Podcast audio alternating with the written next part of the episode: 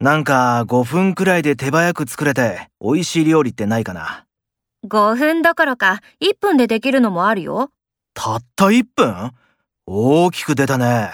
で、それどんな料理深めのお皿に刻んだキャベツを入れて、卵を割って入れてレンジで1分。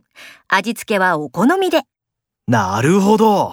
カップ麺を超える料理だ。えっと、カップ麺料理じゃないから。